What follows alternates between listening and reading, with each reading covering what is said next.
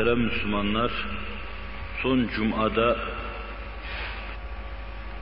Efendimiz sallallahu aleyhi ve sellemin bir yönüyle peygamberliğine delalet eden ve bir yönüyle de bizim için örnek, ders verici keyfiyeti getiren fetanetinin iyi bir aile reisi olması, iyi bir baba, mükemmel bir dede olması, iyi bir zevç olması hususunu bir kısmını arz ederek bakiyesini arz etmeyi söz vermiştim. Efendimiz sallallahu aleyhi ve sellem şu ana kadar arz ettiğim hususlarda müstesna keyfiyetini muhafaza etti. Bizim derslerimiz içinde tabi. Onun müstesna keyfiyetinin müstesna oluşu ilmi ezelide Allah tarafından tespit edilmiştir. Her hususta beşerin en müstesnası, en üstünü, bir hemta, bir elmas diyebileceğimiz o nadide-i fıtrat, fetaneti noktasında dahi eşsizdir. Fertlerin meselelerini rahatlıkla halletmede, ailevi meseleleri rahatlıkla halletmede, çocuk ve torun problemlerini rahatlıkla halletmede, hanımlarına ve müminlerin hanımlarına mütevakkıf meseleleri rahatlıkla halletmede, üstün ve nadide bir dirayete ve kiyasete sahiptir. Bir insan bir çocuğunu terbiye edemeyişi karşısında, kendi devrinde kendine iman eden bütün müminleri, müminlerin çocuklarını ve torunlarını terbiye eden Nebiler Nebisi'nin terbiyedeki üstünlüğünü, müstesna keyfiyetini kavramayı biraz da ilerideki derslere havale edeceğim. Herhalde ne kadar büyük olduğunu anlarız. Bir tek hanımın öhdesinden kalkamayan, bir tek hanımla evde mütemadiyen dedikodu eden, onu hoşnut edemeyen insanlar, bir anda dokuz tane zevcenin nikah altında bulundurduğu, dokuz zevceyi nikah altında bulundurduğu Resul-i Ekrem Aleyhisselatü Vesselam'ın bu mevzudaki müstesna keyfiyetini herhalde anlarlar. Hele hususiyle bunlar ayrı ayrı mizaçlara, meşreplere sahip iseler, İslam'dan hiç taviz vermemek, alabildiğine zühd ve takva içinde hepsinin hanesinde aylarca ocak yanmadı, su kaynamadı, çorba pişmediği halde, hiçbir arzuları adeta yerine getirilmediği halde nasıl onları güzel uslu uslu idare ettiği karşısında insanın Muhammedur Resulullah demesi icap eder.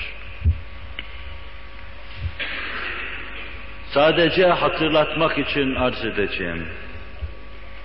Efendimiz sallallahu aleyhi ve selleme fetaneti açısından baktığımız zaman çeşit çeşit felsefi akımların hakim olduğu Arap Yarımadası'nda herkesin kafasında ve kalbinde bir yığın düğüm vardı. İtikada ait düğümler vardı, ibadete ait düğümler vardı. Hayatı içtimaiyenin tedbir ve tedbirine ait düğümler vardı. Kimisi komünistliği istiyordu o devirde. Kimisi malın esas olması prensibi diyebileceğimiz kapitalizmi istiyordu o devirde. Mazdeizm bütün ahlaksızlığıyla hakim olmuştu Arap Yarımadası'na. Her gönülde bir şüphe, bir tereddüt vardı. Belki binlerce şüphe, binlerce tereddüt vardı. Devirde de kafirler yol yol, sokak sokak dolaşıyor, vadi vadi geziyor, dalalet ve küfür neşrediyorlardı. Bunlar insanın ruhunda ve kalbinde yaralar açtıktan sonra bunların tedavi edilmesi çok kolay olmayacaktır. İşte bütün bu yaralılar ve bereliler derman arayarak Resul-i Ekrem Aleyhisselatü Vesselam'ın kapısına geliyorlardı. Kapıyı vurup içeriye giren dışarıya çıkarken kesbi afiyet, kesbi sıhhat etmiş olarak çıkıyordu. İçeri yaralı giren hiç kimse yaralı olarak dışarıya çıkmıyordu. Ferdi bütün problemler hallediliyordu ailevi bütün müşküller çözülüyordu. Hiç kimse kalbinde ve kafasında tereddüt kalmadan dışarıya çıkıyor. O dellu Allah'a inanıyordu ki ondan sonra kalbinden aklından geçecek belki çok meşru şeylerden dahi rahatsız oluyordu. Aklımdan bu gece yatakta yatarken şöyle bir şey geçti. Sabah kalkar kalkmaz güzel bir bal yiyeyim. İşte bundan dolayı nefsini adeta muahaze ediyor, sabah kalkar kalkmaz nefsine hitap ediyordu mümin. Aklından Allah'ın rızası var mı yok mu, bu şeyi nasıl geçirirsin diye nefsini hitap ediyordu. Birdenbire o yaralı ve bereli insanların böylesine sıhhat kazanması aleyhissalatu vesselamın fevkalade nuraniyeti keyfiyeti, fevkalade nuraniyeti dirayeti, fevkalade nuraniyeti kiyaseti sayesindeydi. Cenab-ı Vacibül Vücut ve Tekaddes Hazretleri, nuraniyetini muhafaza eden, onun getirdiği bütün esasatı kutsiyeye imtisala bizleri muvaffak kılsın. Bizim de karanlık hayatımızı nurlandırsın, bizi de nurlulardan eylesin inşallahü teala. Keza bir aile reisi olarak evlatlarına en mükemmel terbiyeyi veriyordu. Biz bunu iki tane çocuğumuzu idare edemeyişimiz karşısında çok iyi anlarız herhalde. Eğer anlamaya çalışırsak anlarız tabi. Elinden tutup rahatlıkla istediğimiz istikamete sevk edebileceğimiz, götüreceğimiz, çocuklara arzu ettiğimiz terbiyeyi veremeyişimiz karşısında bunun ne demek olduğunu çok iyi biliriz. Resul-i Ekrem aleyhissalatu vesselam da her şeyden evvel bir babaydı. Onun da kızları vardı, torunları vardı. Zaman geldi o hem çocuklarını terbiye etti hem de torunlarını terbiye etti. Akrabasının çocuklarını terbiye etti, himayesini aldı. Evinde baktı, İslam'ın ruhunu onların gönüllerini işlemeye çalıştırdı, ruhlarına işrap etmeye çalıştı. Allah bize de idrak, dirayet ve kiyaset lütfeylesin. Bu vadide bize terettüp eden vazifeyi bir hakkın yapmaya bizleri muvaffak kılsın. Çok defa bu mevzuyla alakası yok. Meseleyi o işin büyüklüğünü göstermek için arz edeceğim. Çok defa gayri meşru şeylere meşrudur çocuklarımızın gönlünü almaya çalışırız. Onlar için İslam'dan verdiğimiz nice, nice tavizler vardır ki onların İslamiyet'e karşı hararet ve sıcaklıklarını devam ettirmek için tavizler veririz. Fedakarlıklarda bulunuruz. Şayet bunlar erkek ise bazen namaz kılmalarına müsamaha kılmamalarına müsamaha ederiz. Namazı terk etmelerini hoş görürüz. Halbuki Allah'ın hoş görmediği, Resulullah'ın hoş görmediği bir şey, onu hoş görmek Allah'a karşı gelmektir, Resulullah'a karşı gelmektir. Size burada bir annenin 10 yaşındaki bir çocuğuna namaz kılmadığı için yatsı namazını bir beddua ettiğini nakletmiştim hatırlarsanız. 10 yaşında dahi olsa gönül Mevla'ya müteveccih olmalıdır. İki tane çocuğuna, kız çocuğuna söz dinletemeyen, İslam'dan taviz veren babalar, Resul-i Ekrem Aleyhisselatü Vesselam'ın çok muhtereme kerimelerini Cibril gibi, Mikail gibi, İsrafil gibi nasıl yetiştirdiği, yetiştirdiği karşısında onun mükemmel bir baba oluşunu bütün azametiyle idrak eder herhalde. Resul-i Ekrem aleyhissalatu vesselam onlara bir şey desin de onlar da ona muhalefet etsinler. Kur'an-ı mucizül beyanın bir emri o ev içinde kendilerine teklif edilsin de onlar da ona muhalefet etsinler. İşte bu görülmemiştir. Bunu da misalleriyle kısaca size arz etmeye çalışmıştım. Şunu hemen arz edeyim. Ne çocukların yetiştirilmesi hususunda aleyhissalatu vesselam'ı arz ettiğim hususlar, ne de iyi bir zevç olma hususunda arz edeceğim husus, terbiyeyi bir tamamiha içine almadığından, ileride inşallahü teala erkek, kız, çoluk çocuk terbiyesi hususunu, aile yetiştirme, aile terbiyesi hususunu, bunu müstakil bir ders arz etmeyi düşünüyorum. Burada unutmadınız ise mevzumuz Resul-i Ekrem Aleyhisselatü Vesselam'ın peygamberliğini ispat mevzudur. Onun müstesna keyfiyetidir Her meselede bütün insanlardan üstün olduğu gibi bu mevzuda da üstünlüğü meselesidir. Şu kulak tırmalayıcı bir iki misali arz ettim. Sokakta gezme, vazife yapmama hususlarını arz ettiysem, onun parlaklığını göstermek için alabildiğini ölgün, solgun ve donuk halimizi misal olarak arz ettim ki, onun parlaklığını idrake bir yol bulabilelim. Cenab-ı Hak yar ve yardımcımız olsun.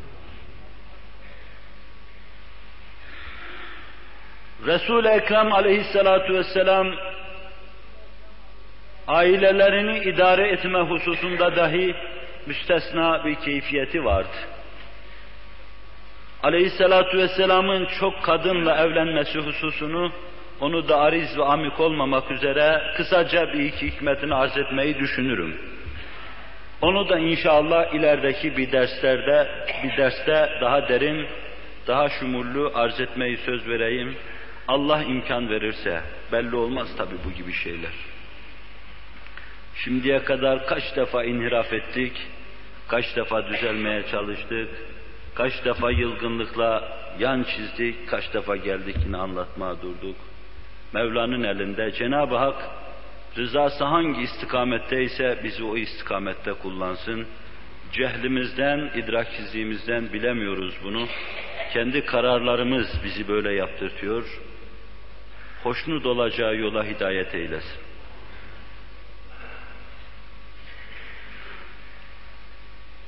Biz bir tane zevceyi idare edemiyoruz.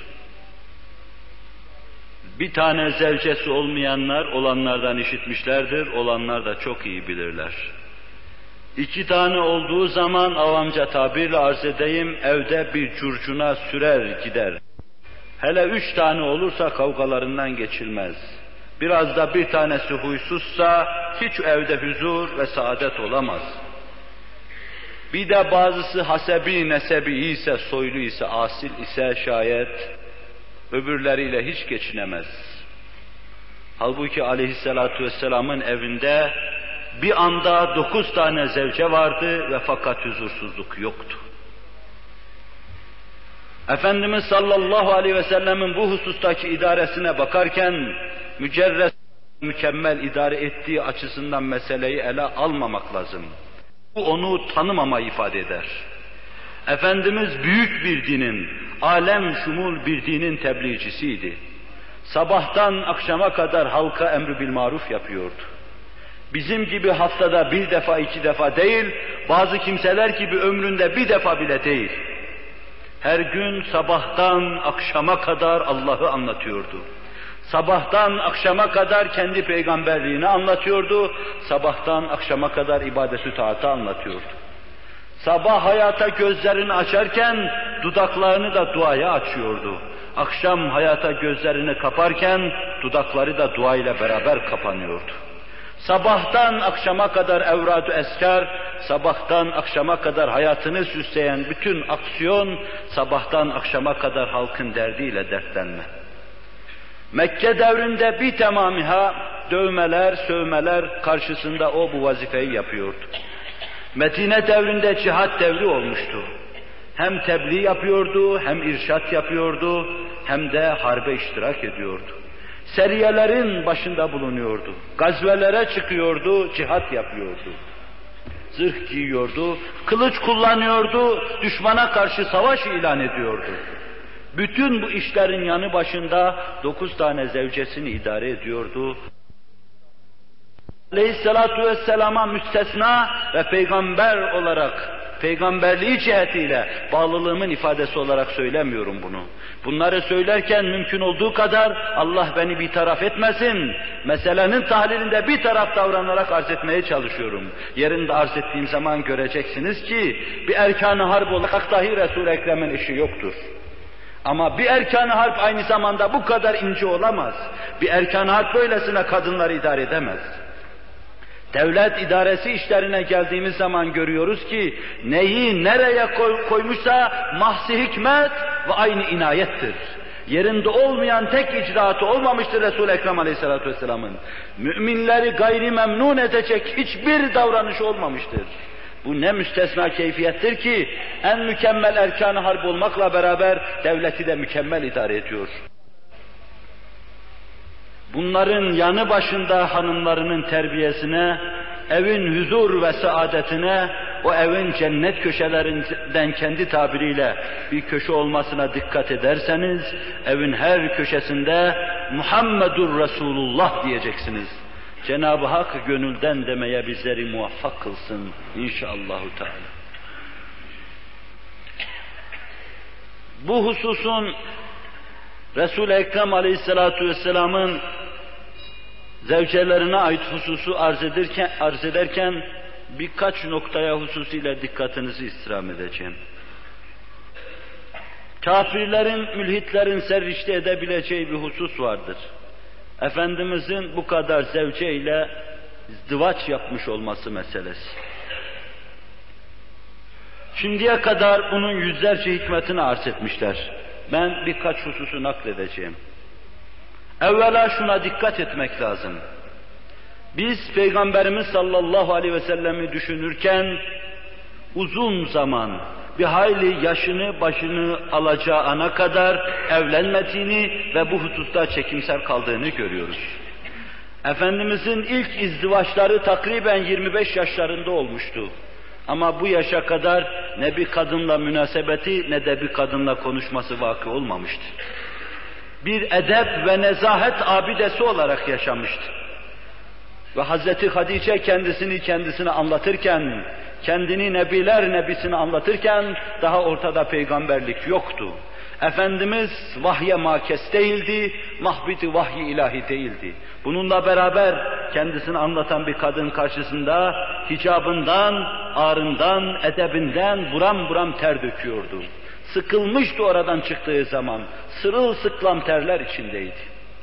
Hiç kimse dünün kafiri, bugünün mülhidi, Resul-i Ekrem aleyhissalatu vesselamın iffetini haleldar eder, bir hadisenin şu ana kadar mevcut olduğunu kayıt edememiştir.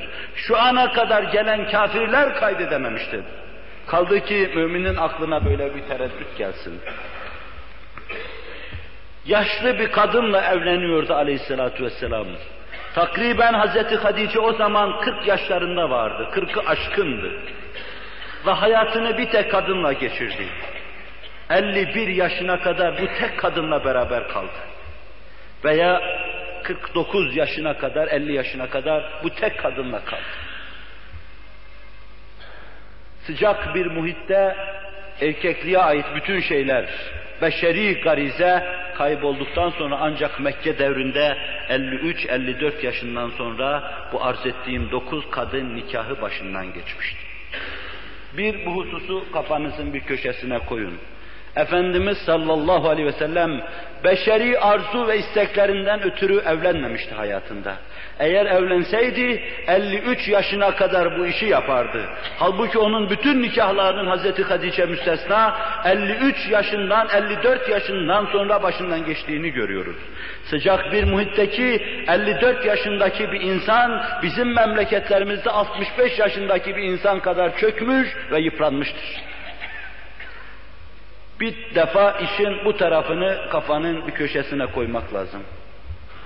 İkincisi Efendimiz sallallahu aleyhi ve sellem bu kadar kadınla ancak bir meunet, bir yük olarak evlenmişti.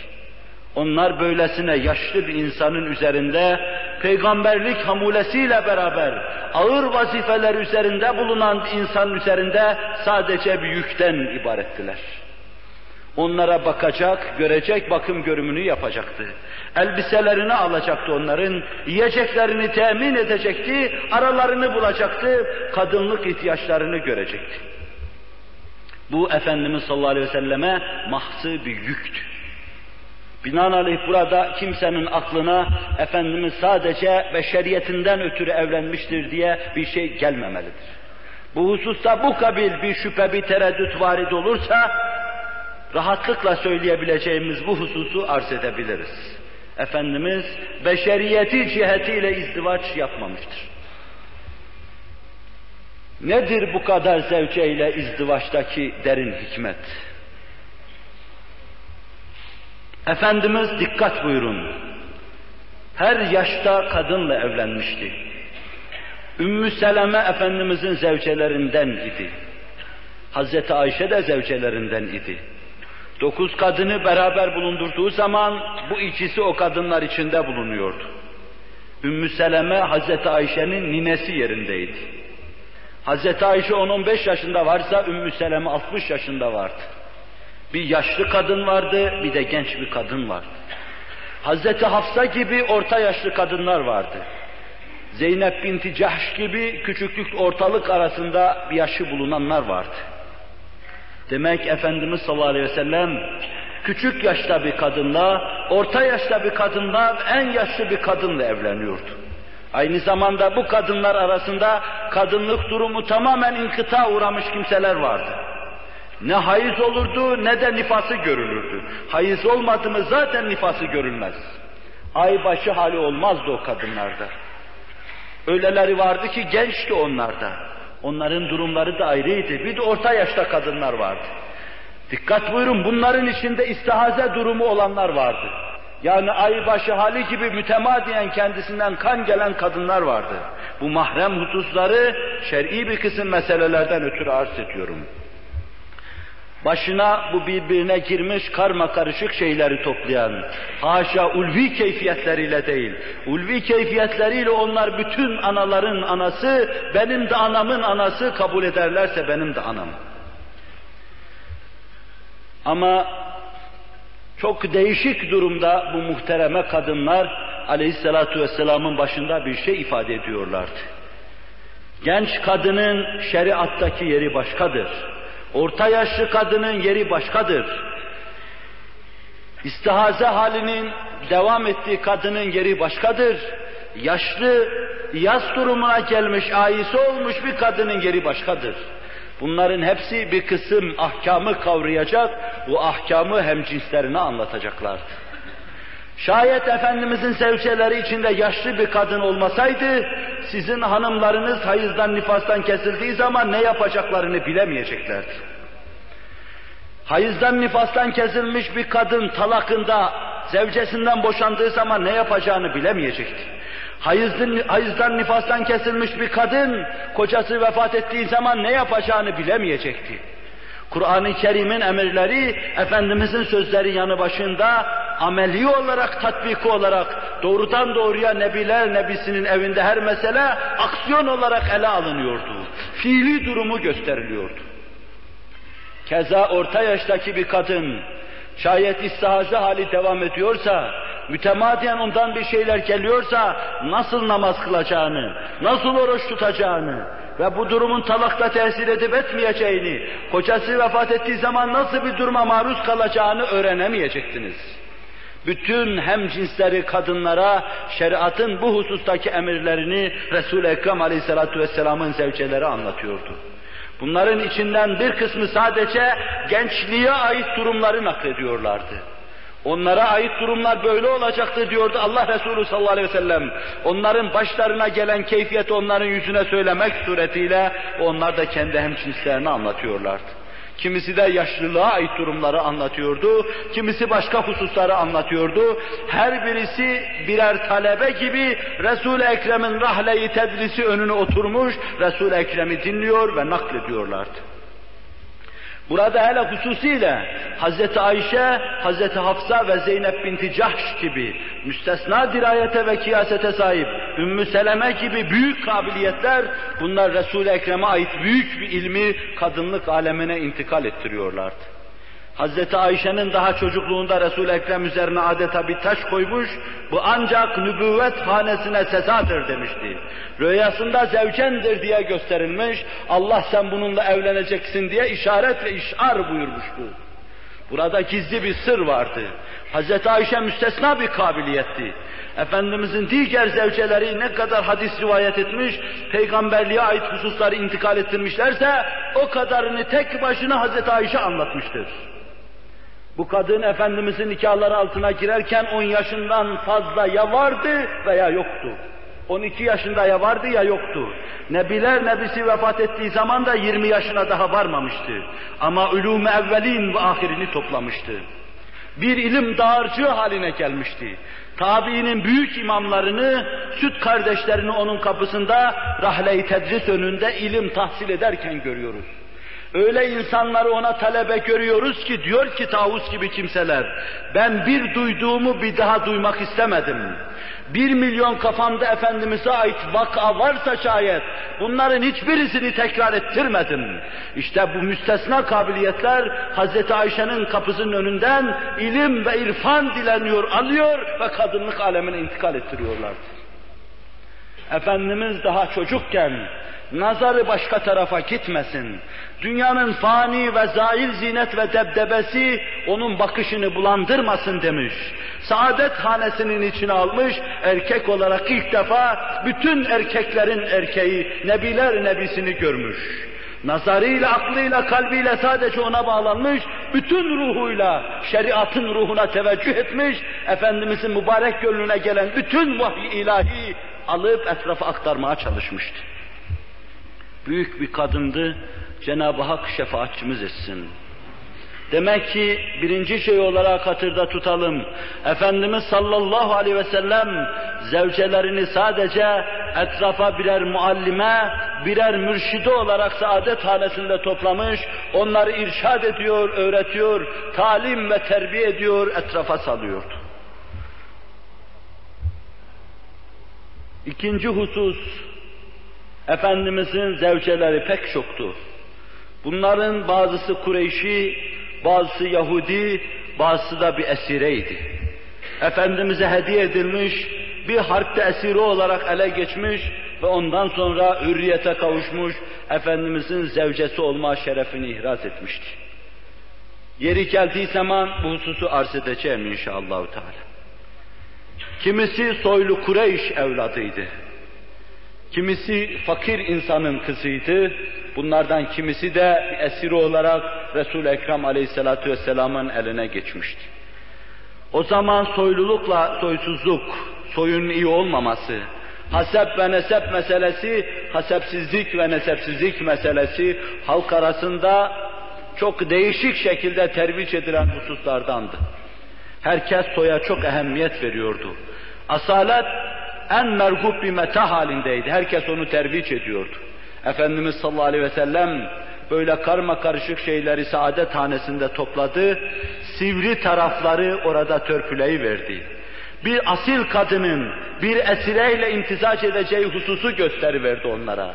Adeta asilin asaletini törpüledi orada, onu diğerlerine uyar hale getirdi. Onda uyumluluk halini hasıl ediverdi. Resul-i Ekrem aleyhissalatu vesselam badiyede yaşayan bir bedeviye ait çok güzel ve hoş şeylerin asil ailelere geçme yolunu ancak bu suretle temin ediverdi bir asile ait fakat şeriatın dikkat edin zemmetmeyeceği, kınamayacağı bir kısım soyluluk hususları vardır. Bunların da onlara geçmesini temin ediverdi. Bunları bir araya topladı. Bunlar etrafa intikal ettireceklerdi. Saadet hanesinde Efendimiz her şeyi kontrol ediyordu. Her şey üzerinde nigahbandı, her şeyi görüyor, gözetiyor ve Kur'an-ı Muhyüsül Beyan'a kadar hizaya, Kur'an-ı Muhyüsül Beyan'a göre hizaya getiriyordu onları. Düşünün, Zeynep binti Cahş gibi çok soylu bir kadın, Hazreti Ayşe gibi soylu bir kadın, yanı başında bir esire vardı. O soyluluğun mahsurlu olmayan taraflarını ona intikal ettirecekti. Kadınlıkta adabı muaşeret nedir? Küçük büyüye ne yapar? Büyük küçüğe ne yapar? Sofraya nasıl oturulur? Bir peygambere karşı hürmet nasıl olur? Müminlerin kadınlarına karşı mürüvvet ve davranış nasıl olacak? Bunu soylunun soyundan alıyor Resul-i Ekrem aleyhissalatu vesselam onlara intikal ettiriyordu. Fiili olarak, tatbiki olarak, ameli olarak o evde bir kısım meselelerin tatbikatı yapılıyordu. Badiyeye ait, çöle ait güzel şeyler vardı. O soylu kadın, Mekkeli kadın, badiyedeki kadının o güzel şeylerini alıyordu. Ve böylece birbirlerine güzel şey verme taatisinde ve teaküzünde bulunuyorlardı. O ona veriyordu, ondan alıyordu, o da ona veriyordu, ondan alıyordu. Bir alıp vermedir Resul-i Ekrem Aleyhisselatü Vesselam'ın evinde gidiyordu. Bir tek zevceyle bu olmayacaktı. İki taneyle olmayacaktı. Hayat-ı içtimaiyeyi bir tamamı içine alacak. Soylu kadın, hasebi nesebi pek belli olmayan kadın, esire kadın, fakir kadın, yaşlı kadın, ihtiyar kadın. Bütün münasebetler o evde Resul-i Ekrem Aleyhisselatü Vesselam tarafından tebliğ, telkin edilecekti. Kadınlar alacak ve bunu hemen hem cinslerine ulaştıracaklardı. Demek Efendimizin çok kadınla evlenmesi hususlarından bir tanesi de bunu düşünüyoruz. Bir üçüncüsü Efendimiz çeşitli kabilelerden evlenmişti. Mahzum oymağından bir kadın almıştı. Eslem'den bir kadın almıştı. Kureyş'ten bir kadın almıştı. Hüneyn'den bir kadın almıştı. Heyber'den bir kadın almıştı. Suriye'den de bir kadın almıştı. Bunlar değişik yerlerden Resul-i Ekrem Aleyhisselatü Vesselam'a gelmiş zevcelerdi. Peygamber olarak herkes Efendimiz sallallahu aleyhi ve sellemi dinin bir icabı olarak sevme mecburiyetindedir. Dininden ötürü sevecek ama bizim gibi sever ancak. Bize Cenab-ı Hak kamil sevmeyi müyesser kılsın. Ben sevemiyorum esasen, içinizde sevenler varsa onlar gibi sevmeye Allah bizi muvaffak kılsın. Sevmenin ölçüsü şudur, avradından, çocuğundan, malından, menalinden daha fazla seviyorsan seviyorum diyebilirsin. Bu kadar sevmiyorsan seviyorum diyemezsin. Onun için ben kendimi istisna ettim. Herkes Resul-i Ekrem aleyhissalatu vesselam'ı bu denli severdi. Herkes gönülden bağlıydı. Fakat dikkat buyurun, cibilli bağlılık ayrı bir meseledir. Müminlikte müminlerin, mümin kardeşleri müminleri severler. Fakat hem mümin hem de cibilli bir bağ varsa şayet, yani aynı anneden babadan gelmiş mümin kardeşler ise, aynı soydan ise, bir karabet ve sihriyet var ise aralarında, ırzını ve namusunu koruma hususunda aynen onun gibi hassasiyet gösterirler.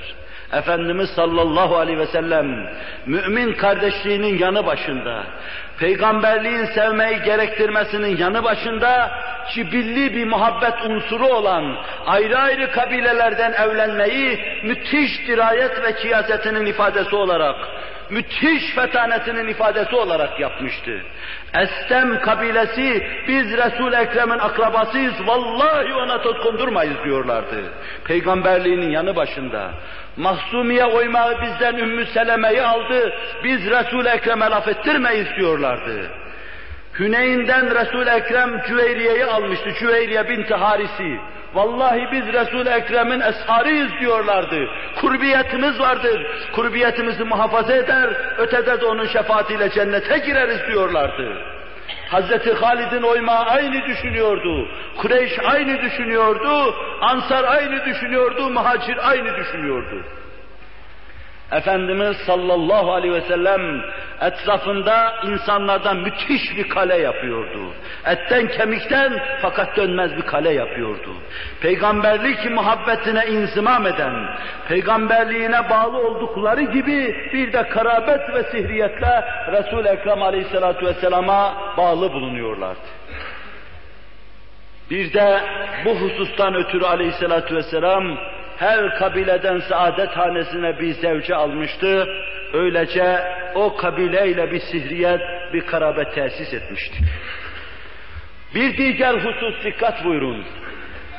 Bu kabilelerin içine daha o devirde hadisler unutulmadan tazeliği üzerindeyken, taraveti üzerindeyken, dini her meseleyi intikal ettirebilmek için en az o kabilenin içinde rahatlıkla bir, iki, üç, dört, beş haneye girebilecek bir kadının bulunması lazımdı. Mesela mahzum oymağından bir kadın olmalıydı ki o kadın en az hemen kendi kabilesine döner dönmez on tane haneye giriversin. Bu hanelerden bir tanesi dayısının hanesi olsun, öbürü öbür dayısının hanesi olsun, biri evlatlığının hanesi olsun, biri amcasının hanesi olsun, biri bilmem kimin hanesi olsun. Ben Resul-i Ekrem aleyhisselatü o zevcelere öyle desin, evin hanımlarına öyle desin, genç kızlarına öyle desin. Ben Resul-i Ekrem aleyhisselatü vesselamla ailevi münasebet, ailevi muaşeret hususunda şu hususu duydum desin. Daha Efendimiz hayattayken her kadın en az kendi kabilelerinden 15-20 haneye dinin emirlerini ulaştırmış olsun. Ta o kadınlar da daha Efendimiz hayattayken başka kabilelere, onlar da başka kabilelere böylece evin içine ait, kadınlığa ait, mahrem olan, Nebi Aleyhisselatu Vesselam bir bakıma batını olan hususları, meseleleri hemen kendi devrinde müminlere, müminelere intikal ettirmiş olsunlar. Demek aleyhissalatu vesselam izdivaç yaparken dahi her meselede sadece Allah'ın rızasını, şeriatın hakim olmasını, dini İslam'ın intişar etmesini, Kur'an ve hadislerin halk arasında fiilen vücut bulmasını düşünmüştür. Evlenirken dahi bunu düşünmüştür. O çok büyük bir insandır. İşte bu dahi onun peygamberliğine delalet eder. Ve elhak o kadınlar hadis kitaplarında görüyoruz. Efendimizin zahirine ve batınına ait yüzlerce binlerce hususları hem cinsleri olan kadınlara intikal ettirmiş, onları tenvir etmişlerdir.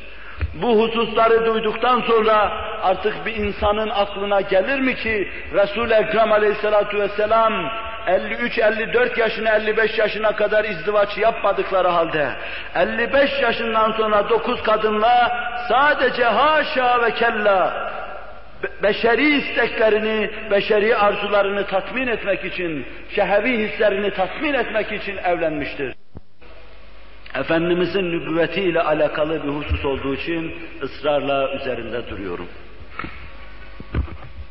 Bu arada o muhtereme zevcelerine ait bir kısım hususi şeyler de vardır.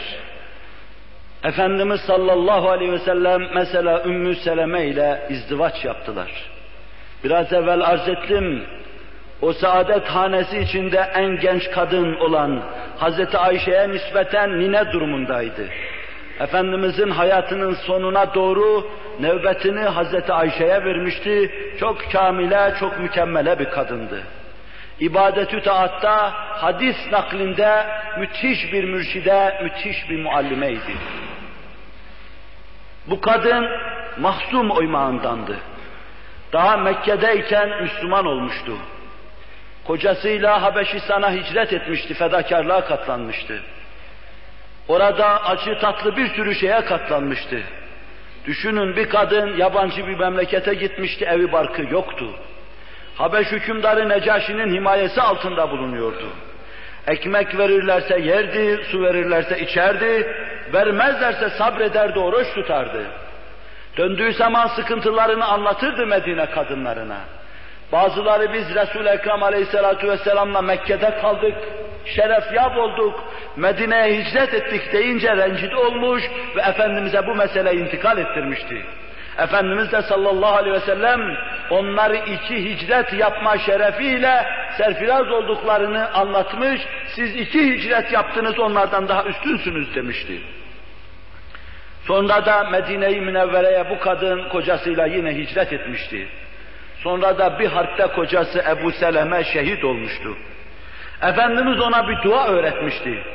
Bir kimsenin kocası vefat ederse, Allah'ım benim hakkımda bunu hayırlı et ve daha hayırlısını bana ihsan et. Der ki Ümmü Seleme, Ebu Seleme gibi bir adam ben bilmiyorum. Resul-i Ekrem'e ne kadar bağlıydı. İslam'a nasıl gönül vermişti. Onun gibi daha mükemmel bir insan olamazdı ki, ama ben yine de Efendimizin dediği gibi dua ettim. Allah'ın hayırlısını ver dedim. Kocam vefat edince Ebu Bekir talip oldu. İstemedim ben onu. Çünkü kimse Ebu Seleme gibi olamazdı. Ömer talip oldu istemedim çünkü kimse Ebu Seleme gibi olamazdı. Sonra Resul-i Ekrem Aleyhisselatü Vesselam'ın elçisi geldi, hoşnut ediyordu. Ortada kalan bu kadın hamisi yoktu adeta yakınlardan hamisi yoktu aleyhissalatu vesselam. O yaşına kadar İslamiyet'e hasbi ve çok candan bağlı olan bu kadını hoşnut edecekti. Çok mühimdi bu. Zira Efendimizin zevceleri müminlerin anasıydı. Hiçbir kimseyle evlenemeyeceklerdi artık. Ve cennette de Efendimizin zevceleri olarak haşredileceklerdi. Bir kadına böyle bir fayenin verilmesi onu adeta melekler seviyesine çıkarıyordu. İşte Efendimiz sallallahu aleyhi ve sellem Ümmü Seleme ile izdivacı kocasını kaybetmiş, iki hicret yapmış, pek çok fedakarlıklara katlanmış ve sonra yolunda kocası şehit olmuş, ortada kalmış bir kadın ortada kalmasın diye. Ve sonra müthiş bir dirayet ve kıyaseti var. Hadis ilmine ait, şeriat ilimlerine ait bir kısım hususları hem cinsi kadınlara intikal ettirsin diye bir talebe olarak ve sonra da bir mürşide, bir muallime haline getirerek insanların içine salsın diye saadet hanesine alması asla tenkit edilemez ve serrişte edilemez. Bir başkasını anlatayım. Remle binti Ebi Süfyan, magazi kitapları Ümmü Habibe derler Ebu Süfyan'ın kızı. Babası Mekke fethine kadar inat ettiği şeyde inat etmişti. İnadın gözü kör, kördür o Resul Ekrem Aleyhisselatü Vesselam'ı ve Kur'an'ın neşrettiği envarı görmemişti. Ama kızı ondan çok evvel görmüştü. Kocasıyla beraber Müslüman olmuştu. Ve sonra o da diğer çilekeşler gibi Habeşistan'a hicret etmişti. Ve yalnız bunun ayrı bir tarafı vardır. Oraya gider gitmez de kocası irtidat etmişti. İrtidattan sonra da ölü vermişti. Yani dini bırakmış dönmüştü. Kafir olmuştu. Habeşistan'dan yapayalnız Mekke-i Mükerreme'ye döndü. Ve sonra da Medine-i Münevvere'ye hicret etti. Babası alabildiğine Resul-i Ekrem'e karşı hınçlı bir düşmandı. Bir yudum suda, bir damla suda Resul-i Ekrem Aleyhisselatü Vesselam'ı boğmaya azimliydi. Kardeşi de öyleydi. O aile muhitinde kendisini himaye edecek kimse bilmiyordu. Kalbi de yaralıydı. Kocasının irtidadı daidar ediyordu onu. Dinden dönmesi ebediyen ondan mahrum kalması daidar ediyordu. Öyle bir şey olması lazımdı ki onun ağlayan sinesini, kalbini güldürsün. Resul-i Ekrem aleyhissalatu vesselam Ümmü Habibe'ye talip oldu. Remle binti Ebi Süfyan. Böylece kalbi kırık, kalbi daidar bir kadın olarak Efendimiz sallallahu aleyhi ve sellemin nikahları altına girdiler. Ve Resul-i Ekrem aleyhissalatu vesselama öylesine candan bağlandı, nübüvvetine öylesine candan bağlandı ki Mekke fethine tekaddüm eden günlerde babası Efendimizin yatağına oturmak istediği zaman oturma sen o yatağı kirletirsin, sen müşriksin o Resulullah'ın yatağıdır diyordu. İşte Ümmü Habibe dediğimiz o çocuğunun adının künyesiyle atlandı ama muhabbetin annesi diyebileceğimiz bu büyük kadın kelime manasıyla arz ettim bunu. Resul-i Ekrem Aleyhisselatü Vesselam'ın saadet dolu nikahlar altına böyle girmişti. Demek herhangi bir beşeri istek, bir arzu bahis mevzu değildi. Hazreti Hafsa'nın kocası vefat ettiği zaman ortada kalmıştı. Medine'de Resul-i Ekrem aleyhissalatu vesselam Müslümanlardan çok büyük fedakarlıklar istemiş ve bunu almıştı. Bu fedakarlıkları yapan en büyük fedakarlar Hazreti Ebu Bekir, Hazreti Ömer, Hazreti Osman'dı. Hazreti Ömer'in evinde adeta hiçbir şey kalmamıştı. Yiyecek, giyecek hiçbir şey kalmamıştı. Kızına bakacak hali de yoktu. Onun için ilk defa hemen gitti Hazreti Ebu Bekir'e teklif etti. Benim kızımla evlenir misin dedi. Müslümanlıkta iş budur zaten. Frenk adetine meseleyi intikal ettirdi mi, o zaman ağır ağır mihirler çıkar. Ağır ağır olan tarafının bir şeyler harcama mecburiyeti çıkar. istemeler çıkar, nazlanmalar çıkar, cahiliyeye ait bir sürü adetler hortlayıverir. Saadet aslında böyle değildi. Güzel bir delikanlı, iyi bir mümin buldu mu, yüzü yerde, başı secdede, Allah'a müteveccih bir mümin buldu mu, kız tarafı talip olurdu. Ne olur buna versem derdi, namazlı, oruçlu, zekatlı, maaşa değil, makama değil, mansıba değil, ciha değil, takvaya, zühde ve Allah'a teveccühe veriyorlardı. En baş mümin Hazreti Ebu Bekir'e talip oldu. Sana vereyim dedi bunu. Hiç sesini çıkarmadı. Hazreti Osman'a gitti teklif etti, o da sesini çıkarmadı. Düşündü bir gün düşündü geldi yapamayacağım dedi, bakamayacağım bu işe dedi. Sonra gitti Resul Ekrem Aleyhisselatü Vesselam'a arz etti. Efendimiz küçük bir intizar buyurdular. Karşıda bu teklifi yapan Ömer'di. Bu Mekke'nin Ömer'i, Yiğit Ömer'i, Medine'nin Yiğit Ömer'i, peygamberlerden sonra peygamber gelse onun ifadesiyle peygamber olabilecek Ömer. İlmi başından aşkın, irfanı başından aşkın, imanı yine Resul-i Ekrem'in müşahadesiyle sallallahu aleyhi ve sellem başından aşkın bu nadide insanı kırmanın manası yoktu. Efendimiz sallallahu aleyhi ve sellem Hazreti Hafsa'ya talip olduğunu söyleyiverdi. Ve Hazreti Hafsa da böylece Efendimizin zevceleri arasına giriverdi. Cüveyriye binti Haris, Resul-i Ekrem aleyhissalatu vesselamın eline esiri olarak geçiverdi. Nasıl Efendimiz evlendiler dikkat buyurun. Bir esiri olarak eline geçiverdi. Efendimiz sallallahu aleyhi ve sellem emrinin altında bir esireyi bulundurmak istemediler. Hemen onu azat edip hürriyete kavuşturdular ve ondan sonra da nikahları altına alıverdiler. Cüveyriye'nin oymağından her müminin elinin altında bir kadın bir erkek esir vardı. Yığın yığın emval ve emtia vardı ellerinin altında. Efendimizin nikahı altına girer girmez Hazreti Cüveyriye radıyallahu anha dediler ki peygamberin akrabaları esire olamaz. Ellerinde ne kadar esir varsa hepsini hürriyete kavuşturdular. Ne kadar kadın varsa hepsini hürriyete kavuşturdular. Bütün Beni Haris oyma hepsi hürriyete kavuşmuş oldu.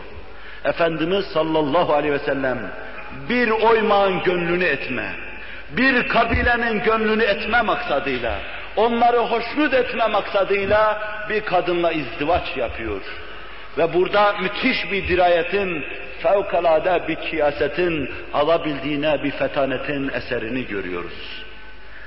Görüyorsunuz ki fetanette dahi Efendimiz sallallahu aleyhi ve sellem eşi menende olmayan bir insandır. Ezan-ı Muhammed'e okunduğu için bütün kadınlarına ait hususları intikal ettirmeye vakit olamayacak. Diğer bir iki hususu arzda bugünkü derse hitame erdirmek istiyorum.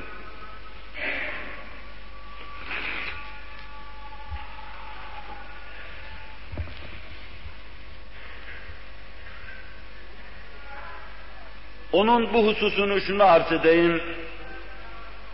Tenkit eden, serrişte eden, yersiz, kafir ise şayet, kafirin sözüne ehemmiyet vermemek icap eder. Zira kafirin bu mevzuda samimi olması asla düşünülemez.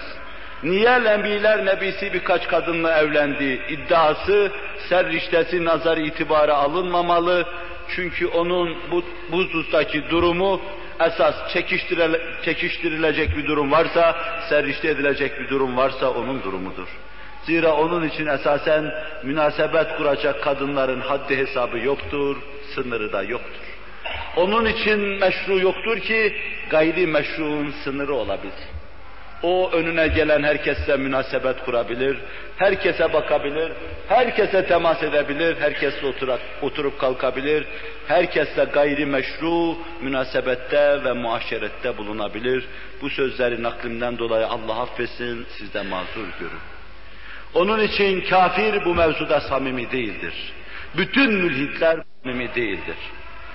Şayet bu meseleyi serrişte eden ehli kitap ise Yahudi veya Hristiyan ise daha evvelki peygamberlerinde bu mevzuda pek çok kadınla aynı maksada matuf evlendiklerini görüyoruz. Davud'un nikahı altında Kur'an-ı Kerim'in işaret ettiği, Tevrat'ın apaçık anlattığına göre belki yüz kadından fazla kadın vardı. Demek ki bu makamı alayı nübüvvete münafi bir şey değil. Bir kısım maksatlara matuf şeylerdi. Bir kısım kabiliyetlerin irşadıydı. Bir kısım kabiliyetleri cemiyet içine salma onları mürşide, muallime, mürebbiye haline getirme maksadına matuftu. Hazreti Süleyman aleyhisselamın ona denk kadınları vardı. Hatta bir rivayette Buhari'de gördüğümüz bir hadisi şerifte bir gecede pek çok sayıyı söylemeyeceğim, belki çok yadırgayacaksınız, pek çok kadınla münasebet kurduğunu apaçık Buhari ifade ediyor. Demek ki bu makam âlâ-i nübüvvete münafi bir şey değil. Öyleyse Tevrat ve İncil müntesibi bu mevzuda Resul-i Ekrem aleyhissalatu vesselama ithale lisanda bulunmaya hakkı yoktur. Bu mevzu serrişte edemez. Kaldı ki hikmetlerini arz ettim. Şayet bunu söyleyen mümin görünen kimse ise şunu hemen arz edeyim. Efendimiz sallallahu aleyhi ve sellemin çok kadınla evlenme mevzunu aklından onu hafife alır mahiyette geçiren herkes hemen bu işi halletme çaresine başvurmazsa okun yaydan çıktığı gibi dinden çıkıverir kafir olur. Akidedeki bizim durumumuz şudur. Dine ait her meseleyi aklımız almaz ama ben size meselenin mantıki yönlerini arz ettim, tenkit edecek hiçbir taraf olmadığını siz de gördünüz. Niye evlendi? Sen bu gibi meseleler hemen kafana takıldığı zaman İmam-ı Azam Ebu Hanife akideye ait bir mesele kafana takıldığı zaman Ya Rabbi doğrusu neyse ben ona inanmışım diyecek ve sonra doğrusunu hemen araştırmaya başlayacaksın. Tereddüdünü izale edecek, şüphenin köküne kibrit suyu sıkacak, yola tevessül edeceksin. Gelecek, bilen birisini bulacak ve ona soracaksın, arkadaş benim tereddüdüm var. O tereddüt içinde uzun zaman kalırsa büyür, adeta hayali o şey bir vücut kesbediverir ve sonra senin oktan, yaydan ok gibi çıkmana sebebiyet verir. Dinden çıkmana sebebiyet verir. Cenab-ı Hak bizi muhafaza buyursun. Bu hususu size arz etmiştim. Efendimiz sallallahu aleyhi ve sellemin iffetine ve ismetine, nezahet ve nezaketine ait en küçük bir şeyin kafanızdan geçmesini Allah Celle Celaluhu müsaade etmez. Sizi mahvediverir. Onun için mümin hikmetini araştıracak. Kafir serrişte edemeyecek bu meseleyi arz ettim. Ehli kitapta serrişte edemeyecektir. Allahu Teala ve Tekaddes Hazretleri yar ve yardımcımız olsun.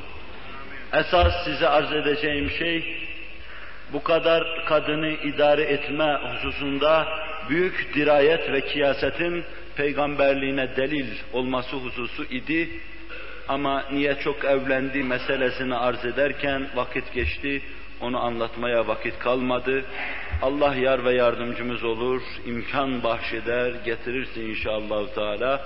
Önümüzdeki derslerde bir hulasa halinde bunu arz ettikten sonra onun büyük muallim ve mürebbi olduğu hususunu arz etmeyi düşünüyorum. Yar ve yardımcımız olsun, tevfikini yar etsin.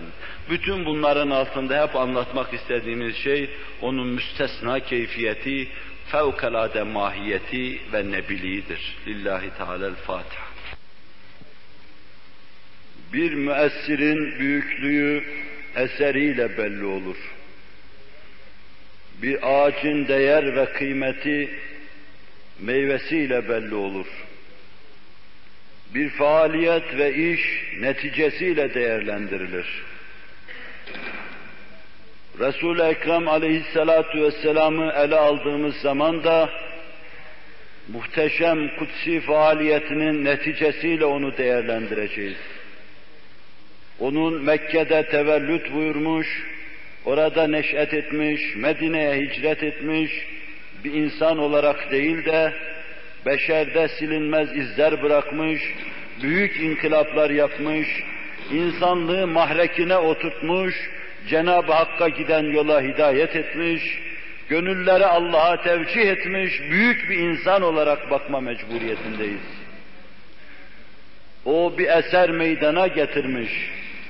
Büyük müessiri Allah büyük işlerde istihdam etmiş. Her meselede büyük eserlerini gördüğümüz gibi bir aile idaresinde zevcelerini idarede de büyük eser görüyoruz. Şayet hanesinde huzursuzluk olmamış ise, birkaç kadın bir arada Resul-i Ekrem aleyhissalatu vesselam beraber mesut yaşamış ise, bu büyük bir muvaffakiyettir. Beşer tarihinde eşin emsalini göstermeye adeta imkan yoktur. Kainatın efendisi ahirete irtihal buyurdukları zaman, gözü yaşlı bir sürü sahabisinin, evlatlarının, torunlarının yanı başında bir de zevceleri vardı. Hayatları boyunca kendisine gül kadar incinmemişlerdi, kırılmamışlardı. Vefat edişiyle de bütün dünyalar yıkılmış gibi kendilerini harap hissediyorlardı. Hz. Ayşe'den Ümmü Seleme'ye kadar herkes kendini harap hissediyordu. Bu hiçbir zaman o gönüllerin Resul-i Ekrem aleyhissalatu vesselam tarafından kırılmadığını, hiçbir zaman o hane içinde daidar olmadığını gösterir. Demek ki daima onların içinde huzuru ikame etmesini bilmiş. Nasıl mesut olurlar o yolu iyi tayin etmesini bilmiş. İşte bu onun ne büyük bir müessir olduğuna, ne fevkalade bir idareci olduğuna, nasıl müthiş bir fetanet taşıdığına delalet eder. Her meselesine her an bakmak tekrar olur. Binlerce meselesinden, şimdiye kadar anlattığımız yüzlerce meselesinden sadece aile içindeki huzura üç beş cümleyle beraber bakmış olalım. Hazreti Ayşe'nin muhterem yeğeni Hazreti Urve, Zübeyir İbni Avam'ın oğlu ve Hazreti Ayşe'nin tilmizlerindendir. Daha ziyade elimizdeki muteber hadis kitaplarında Hazreti Ayşe'den bize intikal eden hadislerin başında bu büyük imamı, bu tabiini görürüz. Hazreti Urve'yi görürüz. Der ki, halam bana bir gün şöyle anlattı. Hala biz babanın kız kardeşine deriz ama Arapçada hala teyze demektir. Bizim evimizde ay bir defa görürdük, bir daha görürdük, bir daha görürdük de yani aradan iki ay geçerdi. Ne ocak yanardı, ne su kaynardı, ne de çorba pişerdi. Efendimizin bütün haneleri hemen hemen böyleydi. Mescidin etrafında ileride insanlığa nur saçacak o nur mahfilleri 8-9 tane hücre, küçük basit hücre, işlerinde oturacak bir şey yoktu, serecek bir şey yoktu, pişirecek bir şey de yoktu. Ne yerdiniz dedim. Esvedan dedi veya esvedeyn. İki siyah yerdik. Yani hurma yer ve su içerdik dedi. Resul-i Ekrem Aleyhisselatü Vesselam'ın hanesinde durum böyle devam ediyor ve böyle cereyan ediyordu. Üç ay veya iki ay bir evde ocak yanmazsa, su kaynamazsa, çorba pişmezse, insan insan olarak az dahi olsa yüzünü ekşiti verir. İşte böyle bir yüz ekşitme hadisesi olmuştu. Ahmet bin Hanbel, büyük sahabi Cabir İbn Abdullah İbn Amir'den bize şöyle naklediyor. Bizim evimizde de hiç olmazsa günde bir defa bir çorba pişsin demişlerdi. Hiç olmazsa halkın içine çıkarken giyeceğimiz bir şey olsun demişlerdi. Halbuki kainatın efendisi ahirete ait semeratı dünyada yiyip bitirmemeleri için onlara adeta pehriz yaptırtıyordu. اَذْهَبْتُمْ طَيِّبَاتِكُمْ فِي حَيَاتِكُمُ الدُّنْيَا وَاسْتَمْتَعْتُمْ بِهَا فَالْيَوْمَ تُجْزَوْنَ Tokatından kurtarmak için, dünyada her şeylerini yiyip bitirmemeleri için pehriz yaptırtıyordu onlara. Ama bir noktada belki anlayamamışlardı. O da canı sıkılmış, ayrılmış onlardan evinin bir köşesinde oturuyordu. O evin içinde büyük bir sahabinin, bir ikincisinin kerimeleri vardı. İkisi de duyar duymaz evet verdiler. Bir tarafta hayatı boyunca ümmetinin kederlerini çeken mahzun peygamber mahzun mahzun oturuyor, öbür tarafta her ikisinin kerimeleri Hazreti Ayşe ve Hafsa hıçkıra hıçkıra ağlıyorlar. Bir çorba istemişlerdi ama cenneti kaybetme gibi bir durumla karşı karşıya geldiklerini zannediyorlardı. Onun telaşı ve endişesi içindeydiler. Peygamberi kırdık diye endişe ediyorlardı. Her ikisi de kızlarının başına dikilip onları dövmek istiyorlardı. Allah Resulü sallallahu aleyhi ve sellem buna müsaade etmeyecekti. Fakat çok da mahzundu. Yüzü çok ekşiydi. Ömer ne yapayım ki Resul Ekrem'i güldüreyim deyiverdi. Bir tebessüm etse de bir güller açılıverse diyordu kendi kendine. Hemen Resul Ekrem Aleyhisselatü Vesselam'ın karşısına dikildi ve şöyle dedi. Ya Resulallah, bunlar senden bir şey istiyor demek senin karşında konuşabiliyorlar. Vallahi eğer Zeyd'in kızı yani kendi zevcesi bana böyle bir şey yapacak olsaydı kırtlağına şöyle yapışırdım deyiverdi.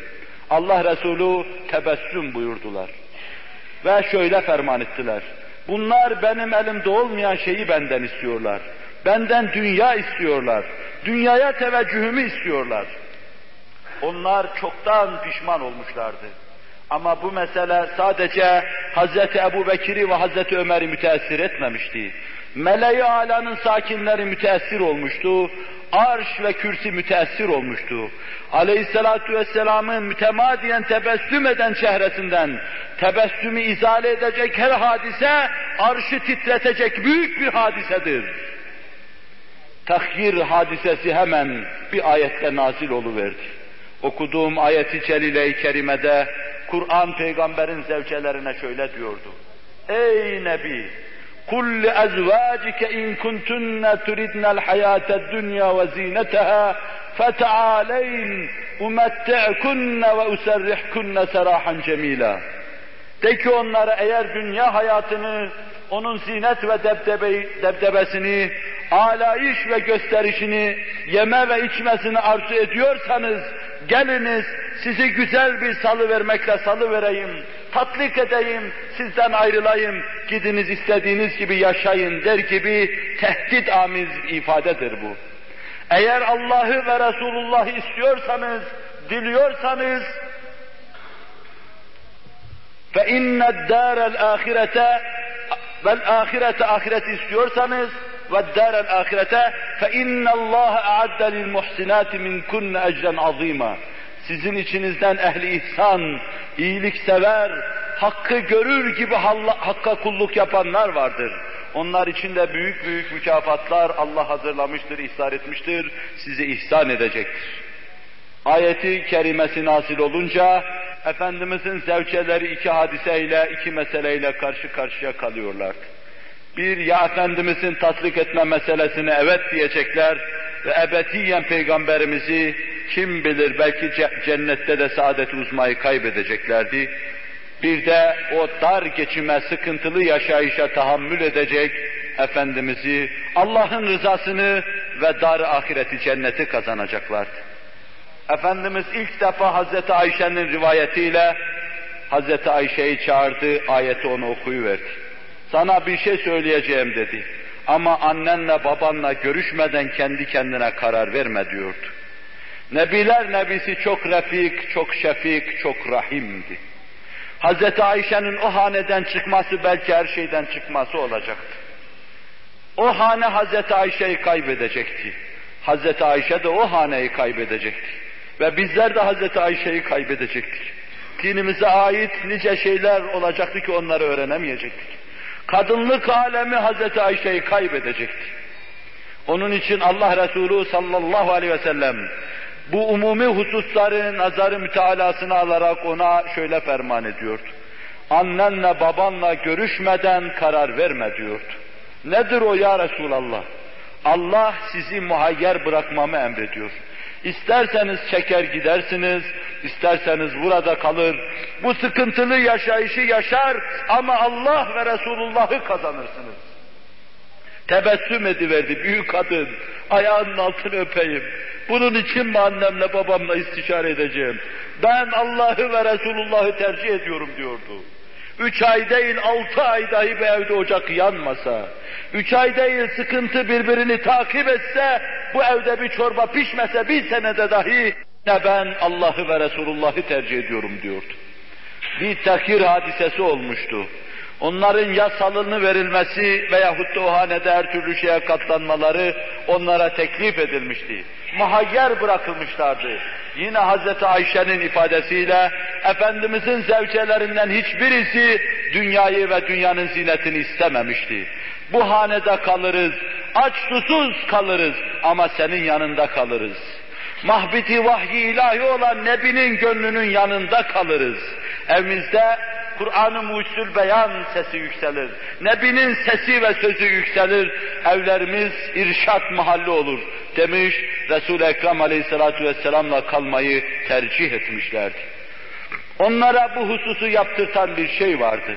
Demek ki Resul-i Ekrem Aleyhisselatü Vesselam'dan hepsi memnun idi. Küçük bir yeme içme meselesinden ötürü küçük bir hoşnutsuzluk Efendimizin kalbini kırmış arşı ihtizaza getirmiş, meleği alanın sakinlerini mükedder ve mahzun kılmış idi ki, bütün bunlara Cenab-ı Hak Kur'an'ıyla tercüman olmuş, bunu duyurmuş ve fakat gönüller heyecana gelmiş, helecana gelmiş.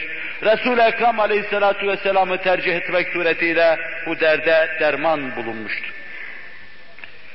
Evet, Resul-i Ekrem aleyhissalatu vesselam o kadar kadını idare etmede dahi mahir, eşsiz, menende olmayan müstesna bir insandır. Cenab-ı Hak tamamını arza muvaffak kılsın, tamamına vakıf kılsın ve bizleri o pak damen hakkında süfli düşüncelerden halas eylesin. Tekrar edeyim, onun hakkında müminin gönlüne gelecek küçük bir şey kendisine çok şey kaybettirir, belki de ebediyen dinden çıkmasına vesile olur. Onun içindir ki bu vadide vaki olan, varid olan tereddüt ve şüpheler karşısında hemen bir bilene müracaat etmek, o tereddüdün izalesine çalışmak dini bir vecibedir. Bu tereddütleri izale etmemenin neticesidir. Biz bu vadide ne kadar kuvvetli, ne kadar çok delile sahip bulunursak, o nispette inşallahü teala rahmet tarafından himaye edilmiş ve teminat altına alınmış oluruz. Mevla yar ve yardımcımız olsun. Ela inne ahsenel kelam ve ebla'n nizam. Kelamullahil melikil azizil allam. Kema kâle Allahu tebâreke ve teâlâ fil kelam. وإذا قرأ القرآن فاستمعوا له وأنصتوا لعلكم ترحمون.